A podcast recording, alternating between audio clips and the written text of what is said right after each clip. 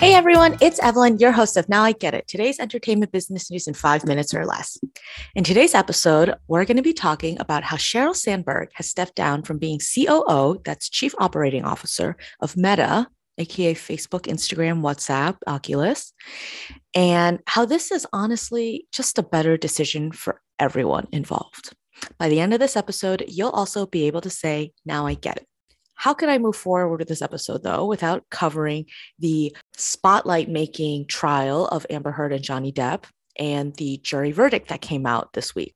And what I really want the listeners to think about is that although the media headlines are saying Johnny Depp, clear winner, if you really dig deeper beyond the headlines, you'll find that they both were liable for defamation in their lawsuits against each other. One was Johnny Depp suing Amber Heard for defamation, and then Amber Heard countersuing him. So the reason why these headlines are crowning Johnny Depp as the winner is that the jury awarded more damages to Depp, aka money, which was a legal win for the actor. What the details are is that the jury found Amber Heard guilty of defaming Johnny Depp in three separate statements in the Washington Post piece, but they also said that Johnny Depp was guilty of defaming Amber Heard in one statement. So although you can say they both kind of lost, like there wasn't like a winner takes all in this situation, Johnny Depp came out better. He lost less, if that makes sense. In terms of money, Johnny Depp got about $15 million value in damages, but his payout will be $10.35 million, just due to Virginia legal rules with like how much a punitive damage is capped at. Amber Heard gets $2 million in damages. So that's just me encouraging you to understand a little beyond the headlines of the true resolution of this trial. Okay, now to the main part of this episode. It shocked the whole tech industry, I'll tell you, when Sheryl Sandberg announced this Wednesday that she was stepping down from Facebook as COO. Oops, I mean Meta, still kind of hard to remember. But she will remain on Meta's board. So in general, this is not a bad blood separation. I think that it's more just like a natural career decision for Sheryl Sandberg, and honestly, a better business decision for Meta. So for those who don't know, Sheryl Sandberg has been with Facebook for over 14 years. She met Mark Zuckerberg back when like Facebook was still thefacebook.com. I think it was still college kids were the only ones allowed to use it at that time. So she has been there seeing Facebook grow through their ads business. She has been there seeing them with Instagram and WhatsApp and Oculus, and now even embarking on their metaverse journey. However, beyond just the company's progression, Sheryl Sandberg's reputation has also progressed and declined while she's been at Facebook. She dropped a 2013 feminist business book called Lean In, which was trying to empower working women based on her own personal experiences. It was a New York Times bestseller and, you know, huge for her personal brand that she was like a champion of women's rights.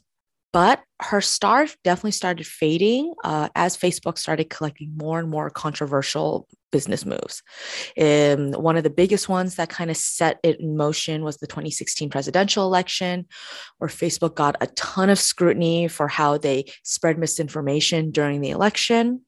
Sheryl Sandberg was actually responsible for the policy and security team at the time, and it was seen through research that she actually ignored the issues and even delayed the company's public response to it. Then 2 years later in 2018, Facebook misstepped again and got involved in what now people call the Cambridge Analytica era, which was that a third-party firm improperly used Facebook data and a ton of people's data got leaked, myself included. Sheryl Sandberg was in charge of PR at the time and all of these policies still.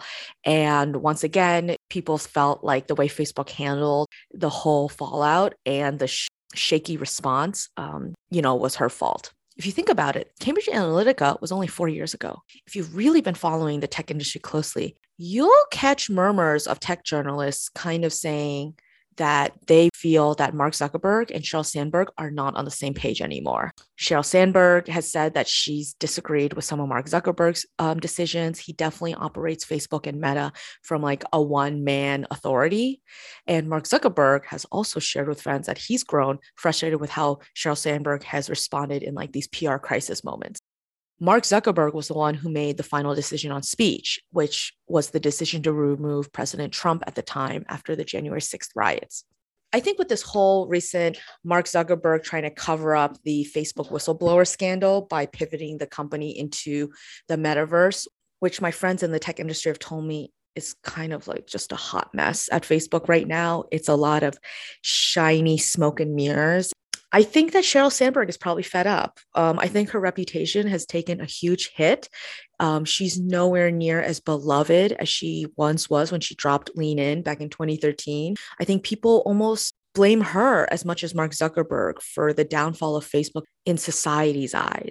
I also think on the other side of things, with Mark Zuckerberg really wanting to lean into the metaverse and embrace that, even though nobody is really buying what he's selling right now, Sheryl Sandberg's more traditional type of business is maybe not as in touch the way Mark Zuckerberg would like it to be. I think in general, Sheryl Sandberg can be seen as the Facebook advertising mobile era, like the app era and desktop era of Facebook that we know it today. But maybe Mark Zuckerberg is going to be more excited about someone who's maybe more Web3 leaning and can understand all the opportunities that Web3 can bring for metaverse. Well, since it's Friday, I wanted to share with everyone what I've been watching as I'll be out of town this weekend. Really big throwback, but my friend recommended I watch this romantic dramedy, The Lake House, with Keanu Reeves and Sandra Bullock. It was so romantic. It's based off an original movie from Korea called Il Mare. It's available on Netflix if any of you want to take a peek, but Keanu Reeves is absolute darling in it. I was on a Keanu kick because I also watched the rom-com Something's Gotta Give this week, also on Netflix. And of course, this week was the series finale of Under the Banner of Heaven. It was an 1.5 hour long episode. Oof, a doozy, but this is a limited series, so you won't be seeing a season 2 of this. Andrew Garfield, Gil Birmingham as the two detectives, Daisy Edgar-Jones, just really chef's kiss. I really recommend it if you're in the mood for like a heavy drama. Well, that's it for today's episode, everyone. I hope you learned a little, and I'll talk to you next week. Bye.